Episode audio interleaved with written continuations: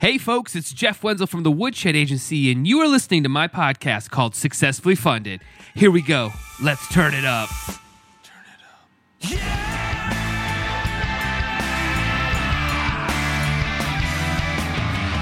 All right, crowdfunders, how is everybody doing out there in crowdfunding land?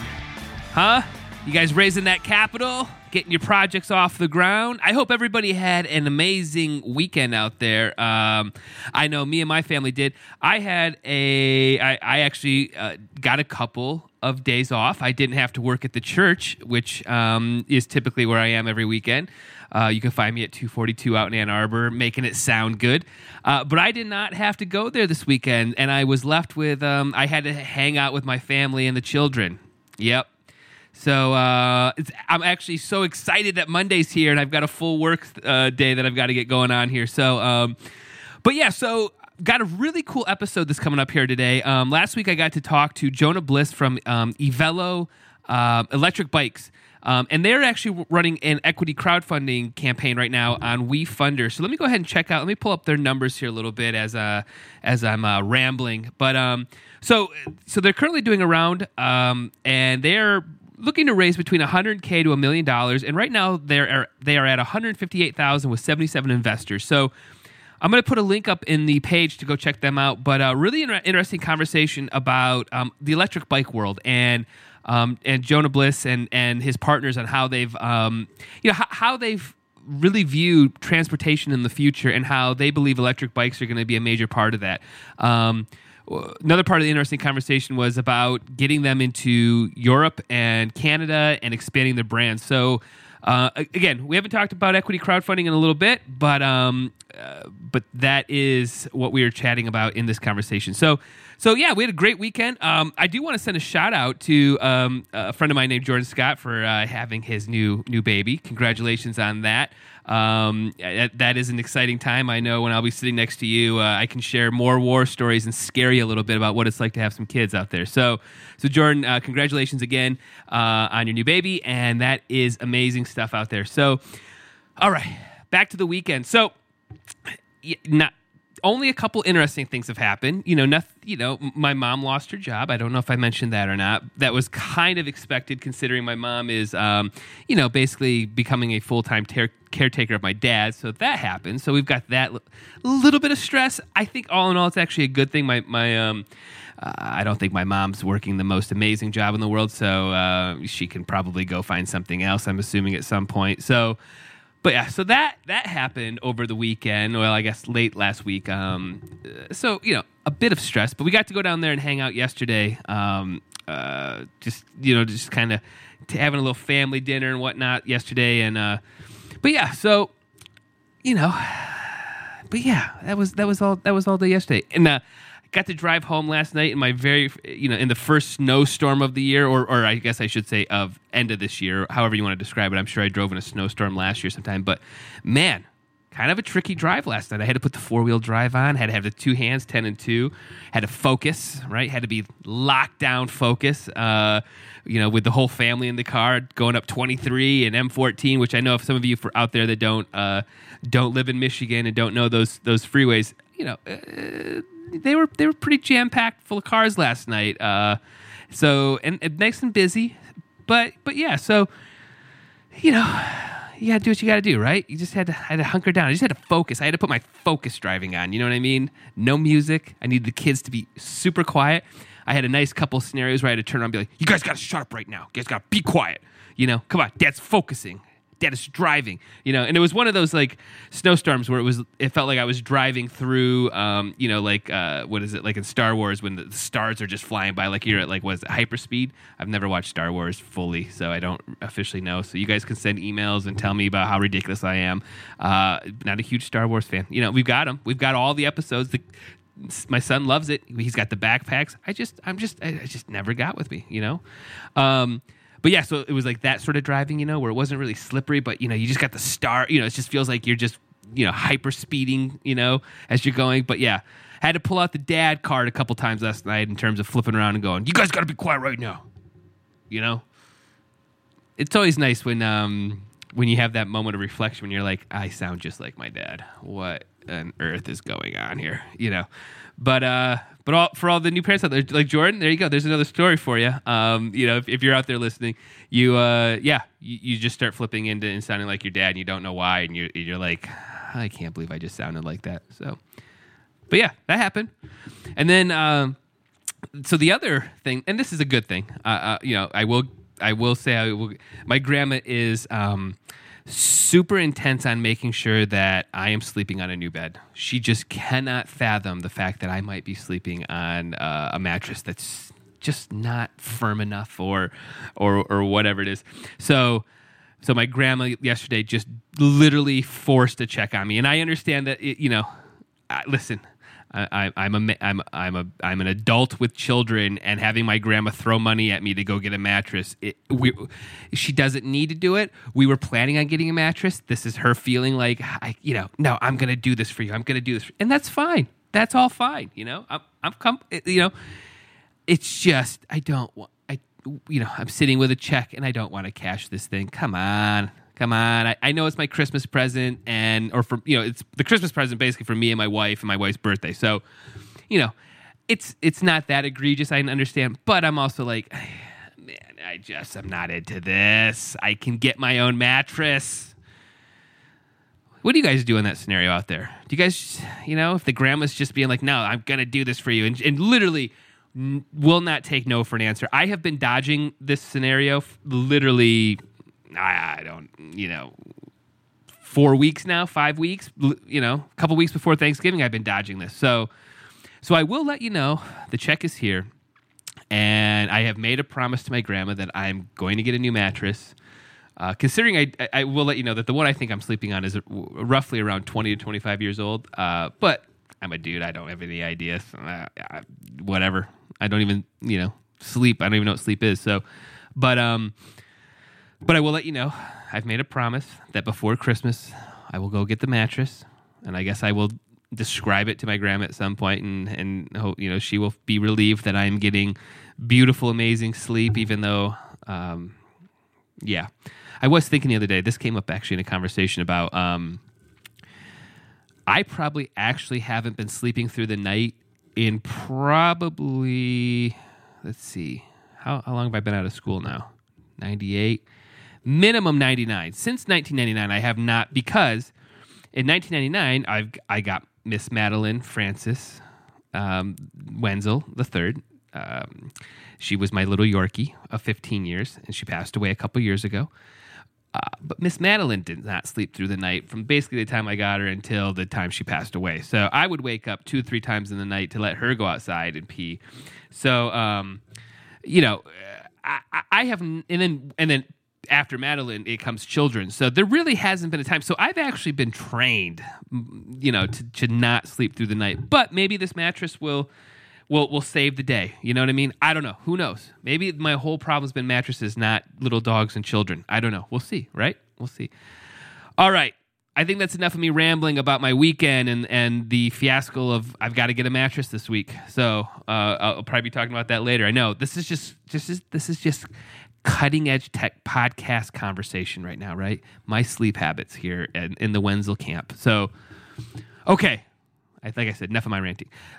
Got a couple things for everybody to do. So, make sure if you're interested to go sign up for our crowdfunding and social media community. We have a ton of great conversations going on there. Ton of valuable stuff. I go through tools, I have tutorials, I have tips, I have techniques. I've got everything in there, right? How do you get there, you're asking? You go to the website, woodshed.agency, and you just sign up for, um, you know, you sign up for to join our community. It does cost a little bit of money. I got to keep the lights on, folks. You know, come on, I got to keep them on, right? Not a ton of cash. So uh, it's a lifetime, um, uh, lifetime access if you pay the fee.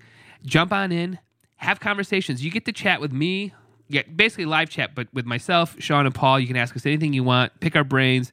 And uh, and if even if it's not about crowdfunding, digital marketing techniques can be in there. You know, we talk about those. I talk about tools I use for you know Instagram and social media and Twitter and automation, you know, cold email strategies. I all, all that stuff's in there. A lot of great stuff. So join join that. Right. Next thing I need you guys to do: make sure you're telling your friends and family about this amazing podcast. Tell people that you know that you want if they want to know what my sleep habits are like, this is the opportunity for them to know, right? This is it right here. And then after that, maybe make sure you're you're getting our RSS feeds. Sign up for the newsletter. Um, you got I got news stuff comes out twice a week. A lot of great info there as well. So those are the three things that I need everybody to do if you're out there. If not, that's okay. You don't have to do all the things I asked. It's, it's all right. You can still just listen to this great podcast episode, and you can listen to Jonah, who's coming up here in a second. Um, but you know, if you do the other things, it helps as well. All right, that's enough. Let's go ahead and kick to my conversation with Jonah Bliss uh, from Evelo Electric Bikes.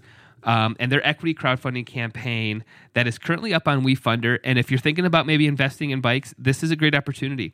Um, you're going to hear a ton about the electric bike world, and again, w- uh, uh, really imagining what your investment's going to look like uh, a couple years from now, when I think we're going to get more and more and uh, into different transportation scenarios.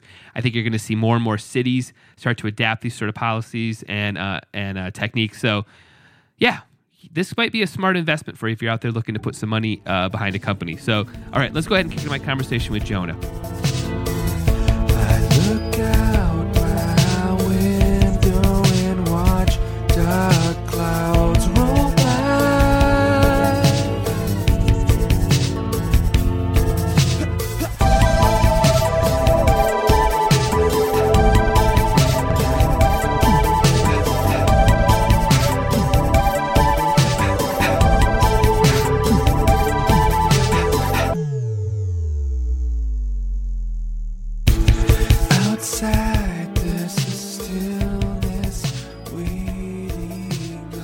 All right, I've done my favorite part of the whole podcast procedure. I've hit the record button. That's my favorite thing, seeing the red light go. So, Jonah, why don't you um, tell my listeners a little bit about your uh, WeFunder campaign and what your project's about?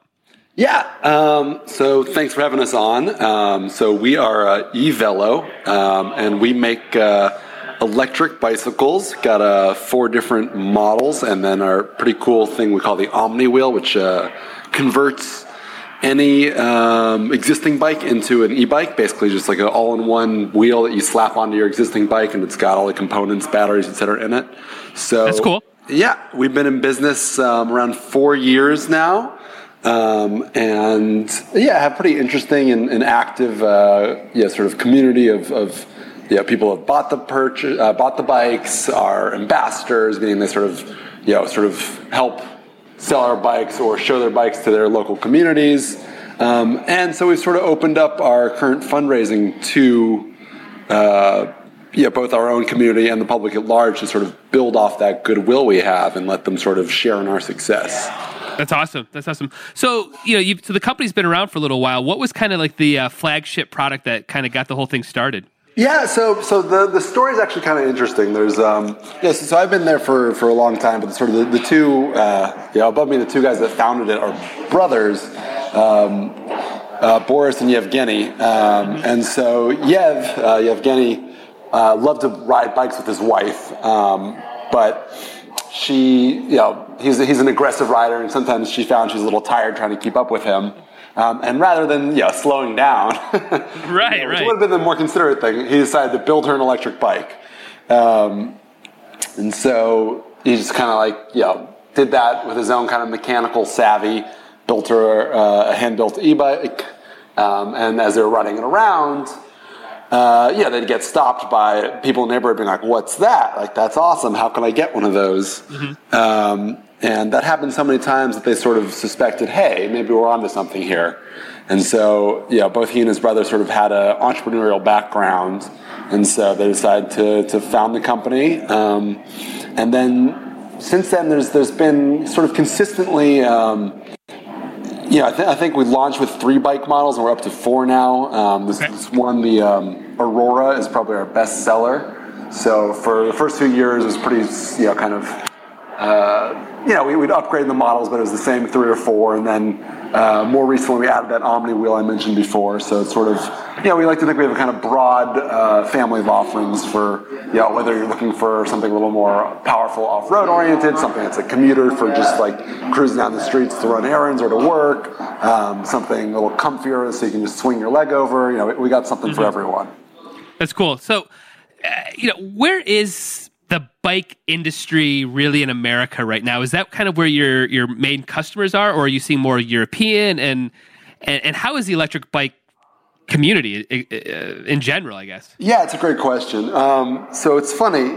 Um, this is one of the trends where America's a little bit behind the ball. I would say. You know. Um, There's a few of them I've actually found out doing this podcast because half my client or half my conversations are people all over the world, and I'm like, oh yeah, we don't have that yet. We're we're gonna get there. We're, but we're yeah, so we're, we're helping fix that. So yeah, we we um, are only for the longest time we've been only U.S. based. Um, we recently uh, expanded into offering them in Canada. Um, part of the thing we actually would love to do with the money we're trying to raise is uh, you know, be able to speed up our international expansion. But so you know, our, our focus has been the U.S. and then just now added Canada. So um, the U.S.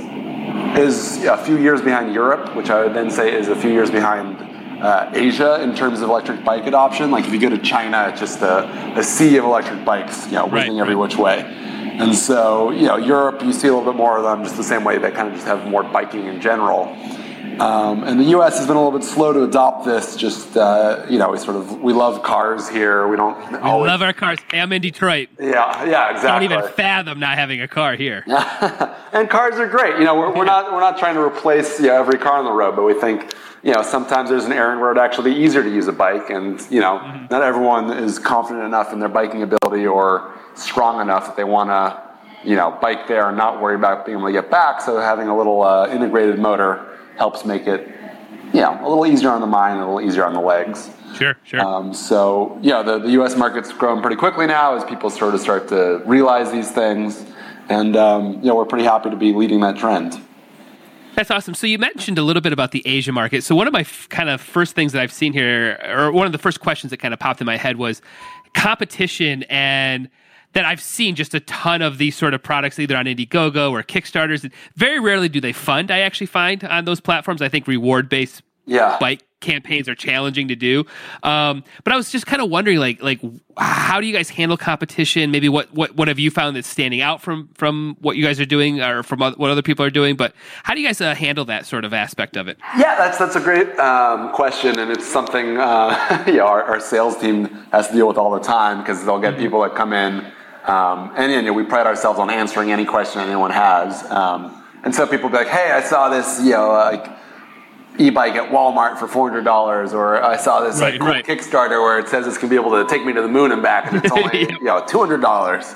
Um, and yeah, that's, that's great. Yeah, there definitely are uh, cheaper bikes out there. You know, whether or not all the Kickstarters come to fruition, you know, I sort of have similar feelings to you do. But there are you know ones that are actually out there where someone you know took a crappy bike frame that they you know just sort of found on um, Alibaba, slapped some motors on it, slapped a battery on it, and said, "Here you go." Yeah. Um, and that's great if you want to buy something and then you know be left with some you know metal and some weird lithium batteries and uh, you know nothing to do when it breaks. Right. So we sort of pride ourselves on our customer centric um, model. So you know everything's got very comprehensive warranties on it. Um, we let people do a free 10 day trial where we you know, ship them the bike, they try it out. If they don't like it for any reason, they ship it back to us. You know, no costs, no hidden restocking fees. Um, so it's very much, you know, when, when you get one of our bikes, you're getting an entire package. You know, we're not just trying to sell you something and wash our hands with it. We want them to be happy with it and to become advocates and to, you know, basically help help build this movement with us.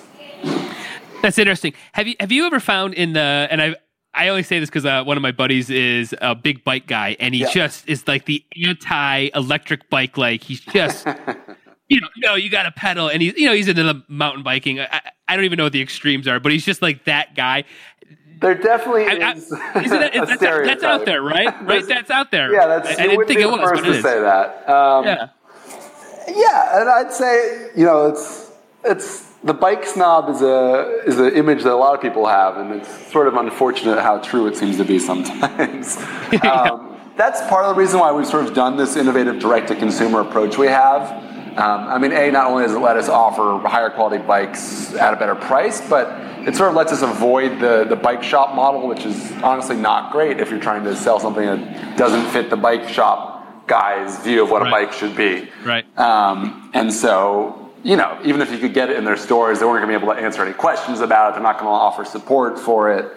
Um, because to them, if you're not, you know, clad in spandex and lycra and, and you know, doing 30 miles a day, Right. you can just, you know, die. Yeah, right, right. So I think, you know, I really wish that the traditional biking sort of uh, industry and advocates saw that electric bikes, you know, we're not trying to, to take anything from them. We're just trying to grow the market. Um, and I think someone that's introduced, you know, maybe, maybe they rode when they were younger and just sort of they had kids, they, you know, their life changed, they got a little out of shape. You know, it's scary to get back on like a, a tiny little road bike, but if we give them something a little bit, you know, beefier, a little bit, you know, able to help them if they encounter a hill, you know, maybe they don't want to get sweaty on the way to work. You know, we can get them back on a bike, and then maybe down the road, hey, they, they do want to get a uh, you know sleek carbon fiber you know super duper bike because they love it that much. So we're kind of we're helping grow the pie, and I wish uh, more people sort of saw that instead of just being holier than thou.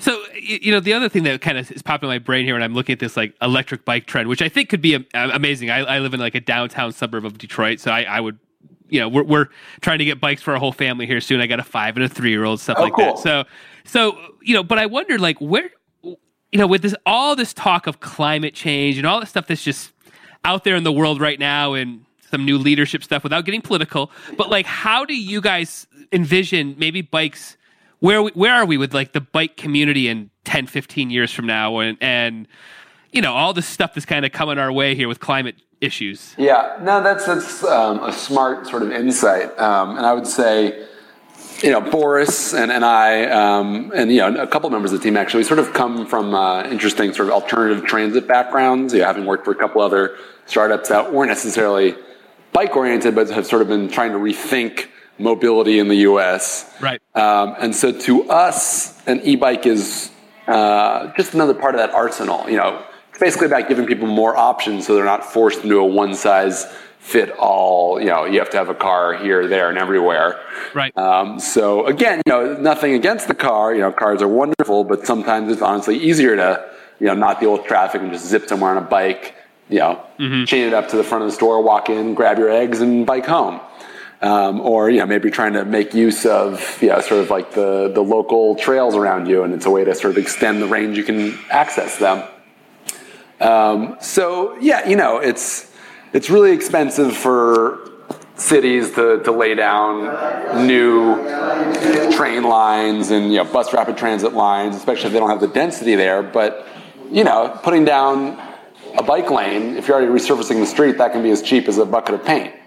Um, and so it's sort of a way to help activate this urban realm and to encourage you know, people to be a little bit healthier. That's uh, something we can all do on an individual basis instead of you know having to spend a billion dollars. Right.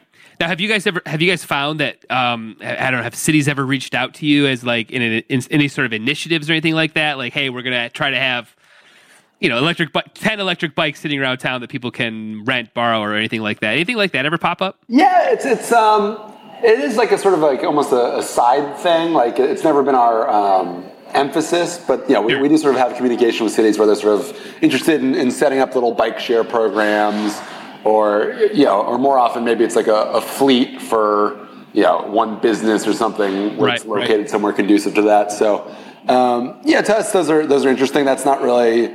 Uh, You know, at this point, we'd rather focus just sort of on the consumer um, Yeah. and growing that pie. But you know, if, if anyone wants to buy a bike, we'll sell it to them. right, right. So, uh, correct me if I'm wrong. You, the company's been around. What would you say? Six years? Is it right? um, founded ended 2011, like basically launched 2012. Gotcha. Okay, so about four, four or five years here. So, what's been the biggest pivot that you guys had to go through in that time where I don't know, just you just couldn't couldn't produce what you wanted to, or you had to change something? Has there been any moment like that? Yeah, I would say, um, you know, fortunately, no no humongous disasters, but you know, like any startup, there's a lot of learning. Um, I would say the biggest thing we sort of realized early on is, um, yeah, like like I said, we're, we're direct to consumer, um, so it's all online sales, and that lets us offer them a little bit cheaper and offer them, you know, the way we think they should be versus kind of having to tailor that to a uh, retailer's expectations. But at the end of the day, you know, people are a little wary of plunking down, you know, a couple grand on something they haven't actually, you know, touched and test driven Sure, and right. smelled and kicked the tires. Um, and so initially that was a little bit hard to uh, overcome. And, and, you know, like I said, we sort of have this really generous, you know, kind of trial and return period. And that's one way we've uh, managed to alleviate that fear. But the other thing that sort of came to us um, was this idea of an ambassador network. And so, you know, once we'd sort of sold enough bikes initially, the, the idea sort of became workable where it's like, okay, you know, Jane Smith in uh, Phoenix, Arizona has her Evelo and she loves it and she, you know, is naturally, you know, not just doing this because she thinks it's a side job, but like she's, she's into e-biking, she's into her e-bike.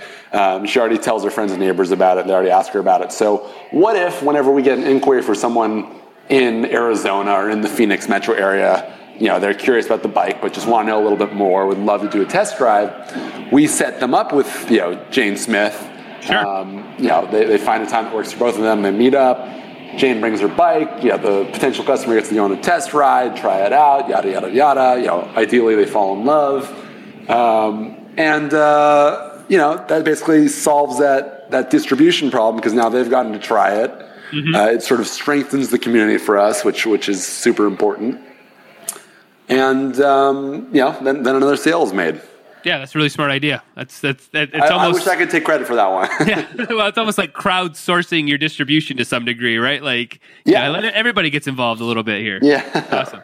So, kind of the follow up to that is what, what's been kind of like that pinnacle awesome moment over that last, you know, over the time period. You know, we're just this was awesome. Things came together, or maybe you know, got a product out, or whatever it is. What's the big moment? Yeah, I, I think it's just been like the the continued growth has um, been such a pleasant surprise. You know, f- for the first you know year or so, it was sort of you know a, a fight for every sale. You know, people Sure. were very you know sort of not even aware that like electric bikes were a thing. Just like, oh, I didn't know you could put a battery on a bike. Um, so you, we had to sort of inform them about the category, let alone our own brand and why you should pick us. And so now that you know we, we've seen a lot more entrance into it, you know, you might think that that's kind of like competition, and it is, but it's really done a great job of informing people that hey, this is a uh, a product category, and then oh yeah, like those those Evelo guys, they look like they're the ones that have the top of the line model um, and offer the best support. So it's sort of you know when we don't have to educate them that the product exists, just that ours is the best one. That's a little bit easier, and so I think Sure. that's why I've basically seen basically every year since we found it, we've managed to practically double our sales compared to the previous year. Um, and for you know a company that has to still like ship a physical product, um, that's that's pretty cool. I think. Yeah. So, you know, it's funny you just brought that up. I was I was kind of going there. Talk about shipping. Um, you know, how do you get a bike from where you are to Detroit effectively for cost and you know all that headache? Yeah, it, it uh, you know, it took some thinking about, um, you know, how to, how to make this, you know, timely and, and not cost an arm and a leg. Um, most of them, or I should say, all of them are shipped from um, our sort of headquarters in Kent, Washington. So the, the team's actually distributed. Um, most of us work remotely. I'm, I'm in New York, um, but our, our a- official HQ is in uh, Washington State. Um, so you have good sort of port access and then pretty central uh, access to the rest of the country from there. Uh, the other sort of interesting thing is that since it's an electric bike, it's got you know batteries on it. That means you can't put the batteries on an airplane, so it has to all go by ground transit. Oh, interesting. I didn't even think about that. Yeah. So, so you know, if someone lives uh, in the West Coast, they're going to get it a little bit quicker than someone uh, in Florida, let's say.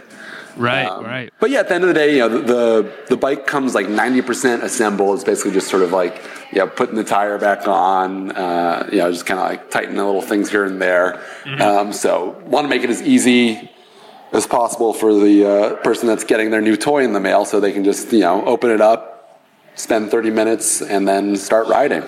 That's cool. Cool. So let's talk a little bit about what's your background. How did you get involved with this company, and you know, how, how are you out here talking about bikes so much? Yeah, um, it's it's interesting. So I've I've sort of um, uh, yeah I've, I've known uh, the one of the founders Boris since uh, we worked together at a, another alternative transportation startup um, called Relay Rides. Actually, it's it's, it's called Turo now, um, and they were basically or they, they are the uh, Airbnb for cars. So it was one of those like, hey, I don't use my car that much. I can rent it out to people in the neighborhood, make uh, you know fifty bucks each day, or maybe you you know travel to some town instead of going to Hertz or Avis. You want to rent a locals car, or maybe it's even in your own neighborhood. But hey, I need a pickup truck for some uh, you know kind of heavy duty work this weekend. Right. Let me just uh, borrow one down the street. So it was kind of an interesting way to connect. Um, uh, you know, underused resources since the average car just sits there 90% Yeah. of the day. Yep. Uh, put a little money back into the community's pocket, and uh, you know, all things considered, be a little bit greener. Um, so that was sort of something we'd worked on before, and that kind of piqued interest in this idea that yeah, maybe there are other ideas out there for getting people moving sustainably. Um, and yeah, that sort of I think helped build this company and helped kind of inform this sort of pro, uh, yeah, all about the, the customer, all about the citizen kind of uh, mentality. Right. Well, how, how did you get so into, I guess, moving people around? Um, it's a good question. Um, Why do you like it so much? Where'd you grow up? Uh, just a nerd, maybe. Did you study it in college or anything like that? Or No, so so um, yeah, I'd say it's it's more sort of entrepreneurial. Like I said, like the the founding team, they were just sort of serial startup guys. Um, that's kind of my background as well. Um, so it's more about sort of seeing that there's a problem, and you know, I think it's pretty clear there's a lot of problems with the status quo today. Um, Yeah. Whether it's traffic or environmental or just sort of uh, social equity. So thinking of ways that we can fix that that aren't uh, solely reliant on governmental action, since that's uh, yeah clearly uh, lurches from one way to the other. right, right. Um, so it was just about you know trying to to you know do good but still uh, make a business. right, right. Cool. Where'd you grow up? Uh, where'd you grow up? I grew up in uh, Los Angeles, which is uh, Okay. definitely the of land traffic of uh, land of traffic issues, but also the land of sort of reinvention and of uh, trying to come up with new solutions to old problems. Right, right. Well, you know that actually kind of kind of clears, I think, some stuff up there. Of, of just, I saw that wasn't there like a great photo going around Facebook not too long ago of like the traffic issues uh, in LA. It's like, 405, uh, yeah, and I, my wife lived out there too. She, she's she's attested. She's given me some info on that. So maybe that's where it all comes from. You're just tired of sitting in traffic. Uh, you know, with an electric bike, you could just go right by everybody. Exactly, exactly. You could uh, cut down the middle lane of the freeway. Exactly. not not recommended. yeah, yeah, probably not. Yeah. So, uh, so let's flip a little bit on how did you, you know, come to a decision to do equity crowdfunding, and then after that, how did you guys end up on WeFunder? Yeah, so um, yeah, like you said, um, kind of the, the rewards based uh, crowdfunding, you know, the, the Kickstarters of the world. Um, it's a good way to disappoint a lot of people, I've found out. Um, and that's not really what we're trying to do. We weren't trying to, you know, launch our fifth bike by making everyone pre-buy it and then hoping that we can ship it eventually. That's that's just Right. not really our company ethos. Um, but with uh, you know this sort of equity-based model, um, you know, it, it lets us kind of build off this existing community that we have, and we've noticed that a lot of our investors have been, you know, existing customers or our ambassadors, or people that already sort of, you know, like us as a company, want us to do well, um, and hey, here's an opportunity to share in that success. So, um, you know, basically opening the pie up to them, um, it, it seemed kind of like a, a win-win. You know, smart for us, smart for them. Um, and then we've raised money that wasn't just from um, equity crowdfunding. You know, we have some some interesting money from um, Barbara Corcoran's uh, sort of investment fund. She's one of the, the Shark Tank uh, people. So you know, we, we sort of anyone that kind of gets it, you know, we'd love to have them on board. Um, so whether it's someone that's just got a thousand bucks and, and you know wants to help us shake up uh, mobility, or it's you know a big name person, we're uh, you know down to work with them. Yeah, that's interesting. So, in terms of the WeFunder, uh, did they approach you, or did you approach them, or uh, what? What was the kind of the strategy on how to start executing equity crowdfunding? Yeah, it's it's something we looked into a little bit. Um, you know, it's it's because the uh, the know, the Title Three of the Jobs Act, I think that sort of allowed Yep. uh, equity crowdfunding. That's yeah, super recent. I'm sure anyone listening to this Yeah. podcast, you know, knows. Um, so it was kind of something we've been following closely. Um, and yeah, yeah, there's there's a couple names in the game now trying to do it, all trying to be, I guess, the Kickstarter of equity, right?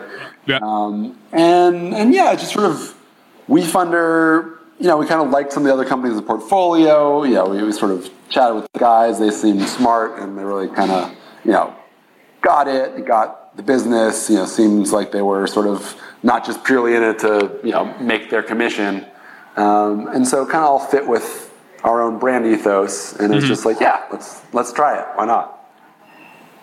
That's cool. Was there any sort of hesitation? Because uh, uh, sometimes in some of my call, I, I you know, I, I do obviously crowdfunding consulting is my business, right? And and I get people who are just like, I just can't give up equity. I just, uh, you know, and they're like holding on to something that doesn't even exist for, especially like a small startup, you know. And it's like, Yeah. it's like, like, did you guys have any reservations about anything or any fears? when you, you imagine, you know, if I keep 100% of it, yeah, Right, if it's right. A billion dollars one day, I'll be rich. Um, Right, right. It could be worth zero dollars.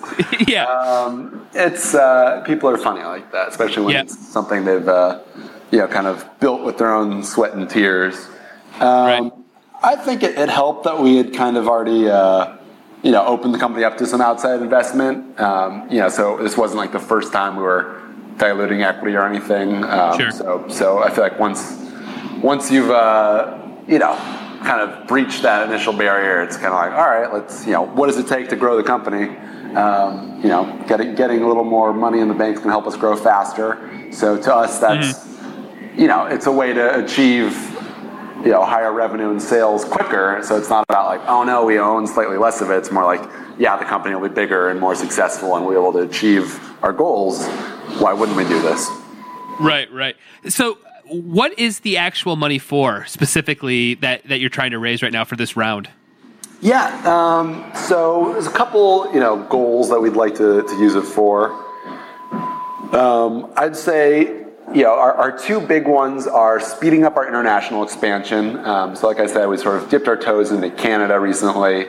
Uh, yeah, we'd love to make that sort of a, a more full-fledged um, endeavor, and then based on the success of that, move into you know Europe and other sort of similar markets.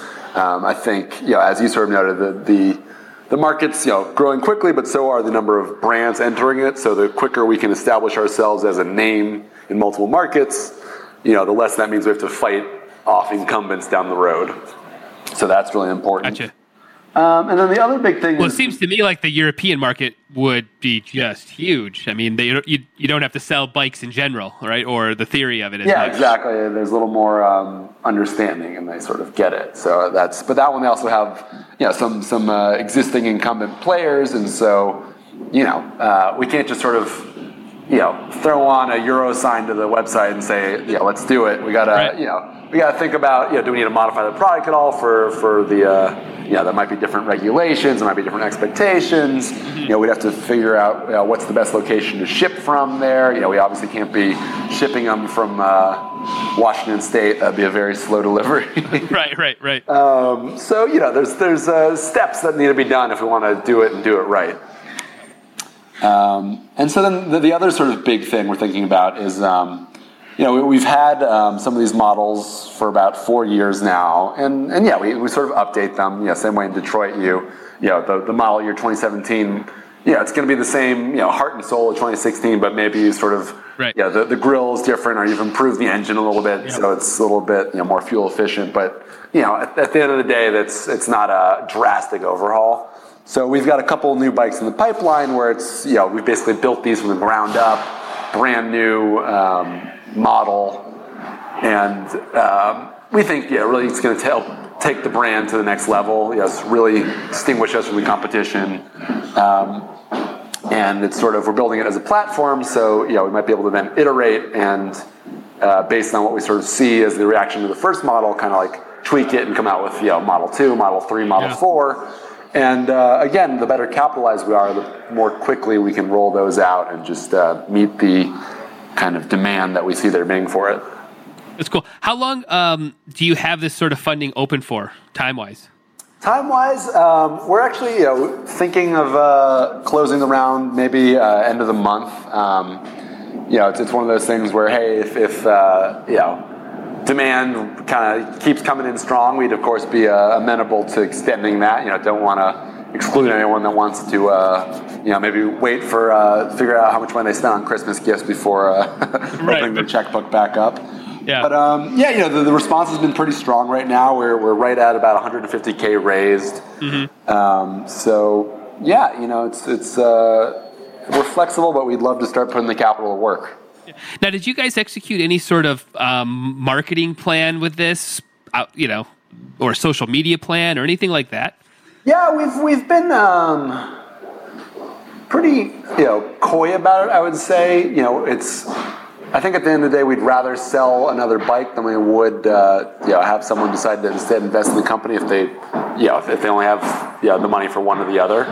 So it's been a lot of internal marketing, you know, sort of talking to our existing customers, talking to our ambassadors, uh, you know, talking to people that are sort of familiar to the brand through other channels. So yeah, there hasn't been a big push to sort of bring in total outsiders and their Right. money, but instead, yeah, sort of keeping it in the family, so to speak.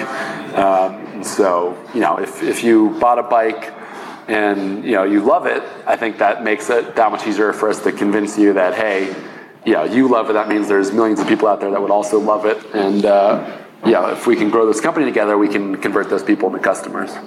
Gotcha. That's cool. Uh, and walk me through a little bit with, without getting into a ton of details. But how do you guys come up with your valuation uh, before you go on WeFunder or any sort of equity crowdfunding? Yeah, um, that's uh, you know, it's more than just shaking up the the crystal ball. Um, I think you know we're fortunate in that you know unlike some of the other um, companies out there, we know, we've been around for a few years. We have real revenue. You know, the company makes money, so it's not just uh, oh you know I predict in five years we're gonna have a billion dollars of sales. So Right. you know, of course this is what our post money valuation should be. Um, so you know, we we're doing it at a seven and a half million pre-money valuation, um, and so you know, given that we're not uh, raising that much money, it won't really affect the the post-money valuation. But you know, it's based on um, know we, we've done about six million in revenue since inception.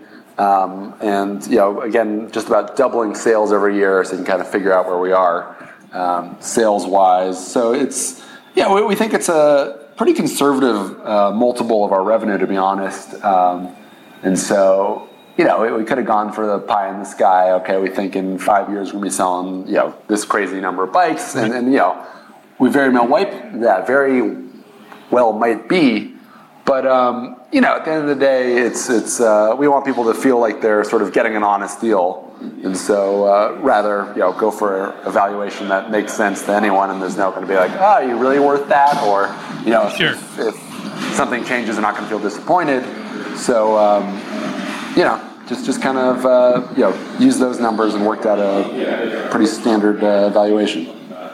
Interesting. Now, now, have do you guys ever envision maybe possibly going into retail or anything like that, or you know, we're going to be at Target now at some point, or you know, or is that just a whole nother can of worms that you just um, d- different business model? It, it is a different business model. Um, yeah, to us, it's it's it's mostly two issues. You know, a you know, Target's going to want fifty percent of uh, of the price basically, so we'd have to either skimp on components or jack the price up a little bit higher, um, and that's kind of not the yeah. There's definitely a bike brand out there that that makes sense for, but that's not really where we're trying to position ourselves.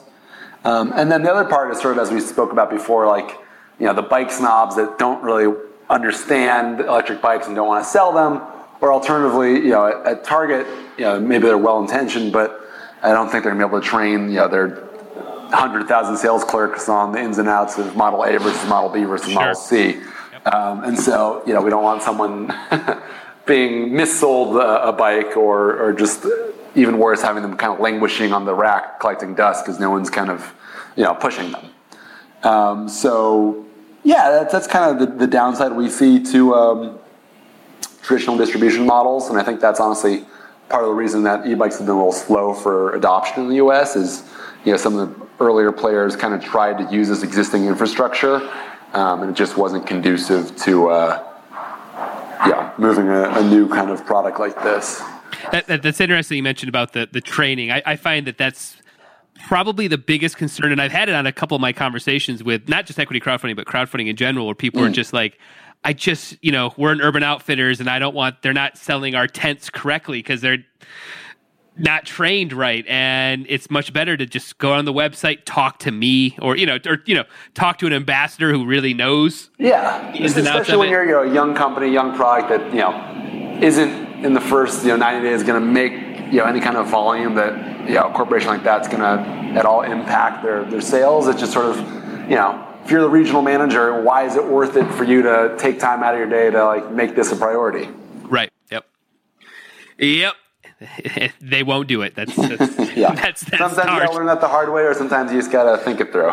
exactly. So, you know, uh, so what do you think the next six months looks like? Um, you know, after this capital comes in, um, you know, what, what's kind of first steps out of the gate? Um, yeah, it's um, you know I, I think uh, the the Canada uh, expansion we can really you know hit the gas on that. I think it'll be timed pretty well because you know let's say things sort of wrap up you know, December January. Yeah, by the time you know everything's cleared up, paperwork yada yada yada. You know, we might get the cash uh, February or March. Um, and that means, yeah, we're, we're going to be looking at spring coming in uh, April. You know, maybe in Canada that's May. but um, you know, that's that's really prime bike season is uh, you know kind of spring and summer and early fall. Uh, you know, people like to bike where it's uh, warm out. Uh, it's a rainy day here in New York, and I would certainly not want to be in my bike right now. But uh, unless you live in you know kind of like uh, the Southwest or, or Florida, it's yeah, your, your biking season is a little limited unless you're really hardcore. So Yeah. for us to be able to basically hit the gas on our first, uh, you know, sort of full-on expansion in in um, spring, I think that's going to be tremendous for us. And, and what do you guys just in kind of envision your company going in the next like five years or so? I mean, just continuing to, to revolutionize bikes, or do you guys envision other products at some point down the road? Yeah, um, you know, if we can keep doubling the sales every year, you know, that's you know, the beautiful power of exponents means we'd be pretty huge down uh, five years from now. Um, so, so yeah, like I said, you know, we, we got a couple other products in the works. You know, right now they're all, um, you know, electric bikes still, but um, you know, like we, we've had this sort of success with the Omni wheel that I mentioned before, the, the kind of all-in-one wheel that converts an existing bike. Um, so that's kind of cool, and that's kind of opened us up to the idea that um, you know it's it's not just about this this pure you know kind of regular bike, but you know what are kind of related things to it. So you know, um, you know, some people sort of ride folding bikes. So is there potential for us to have an electric folding bike, or you know, just just kind of you know within the realm of bikes, but Right. You know, there's, there's a lot of options out there, especially if you're willing to kind of think outside the kind of standard bike frame. Um, and you know, so I'm not promising anything because we got to do our research. Sure, still, of course. but, yeah, uh, yeah, yeah. I would say I'm not yeah. gonna. I won't hold you to anything. All right. No, all no, no. You Thank- said you're gonna do this one goodness. thing. Yeah. um, but yeah, so I'd say you know definitely within the realm of you know mobility and electricity, I think is our wheelhouse. Uh, no pun intended. So um, you know, there's a lot of potential there. So we, I don't think we need to go uh, move into uh, you know, electric toasters quite yet. right, right. So you know, so you're in the middle of, of your first round of equity crowdfunding. Do you envision going back to the well down the road for other projects? Um, that's, that's an interesting question. Um, and I don't think we'd quite thought about that. Um, I mean, you know, legally you're limited to a million dollars a year, right? Um, so, you know, I, I definitely wouldn't say no. Uh, um, I think, yeah, we definitely want to see you know, what are the lessons learned from from this round? Um, you know, is it a you know moderate success or a great success? Is it Sure. um, you know how much of a hassle is end up being you know kind of closing and all that sort of things? And then alternatively, you know, if this really um, kicks us to the level that we think it might. Um, you know, maybe our cash flow is just so amazing that it's kind of uh, all right. Like we can just fully grow the speed we want to grow by reinvesting, and actually taking on more money would just sort of be a waste. Awesome, So, yeah. uh, you know, if I had the magic eight ball, I would have a better answer for you. But um, Yeah. so the answer is not no. But uh, there you go. That's cool. Well, Jonah, I, I appreciate you taking some time out of your day to, to talk to me about your company and or talk about the company and stuff and, and equity crowdfunding. I know my listeners are going to dig it, and uh, it's Yeah. really great conversation. I appreciate it, man. Thanks so Yeah, much. thank you. And uh, you had some great questions. So it was, it was uh, wonderful chatting with you. Awesome, great. Thanks so much. Thank you.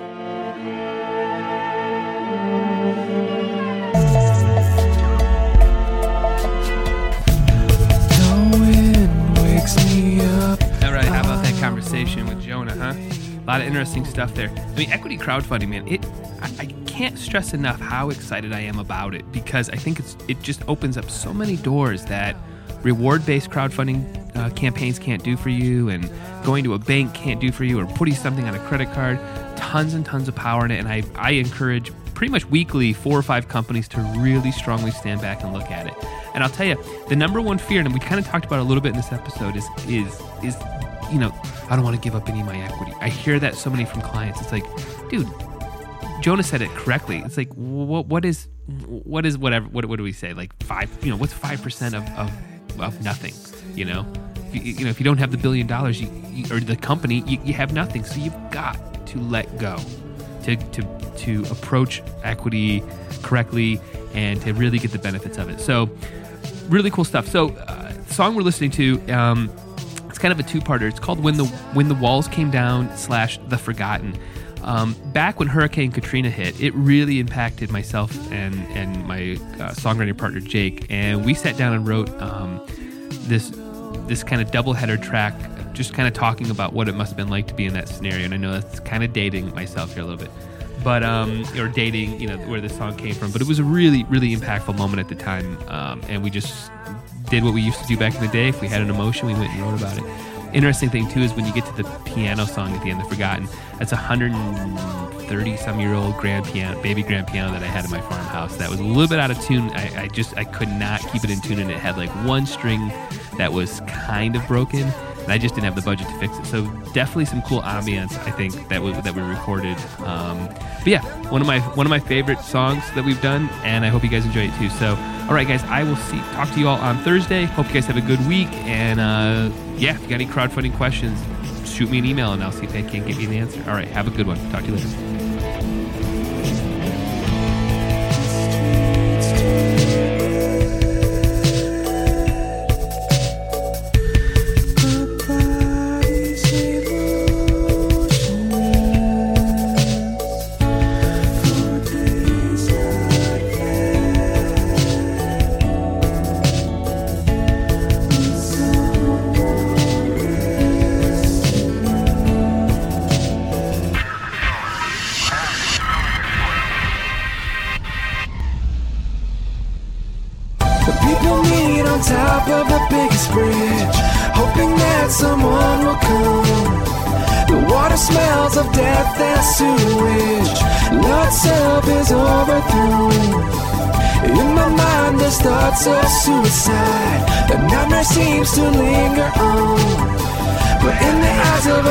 Perfect stranger, gives me hope to carry on. I close my eyes and listen closely to all the lives that she's won.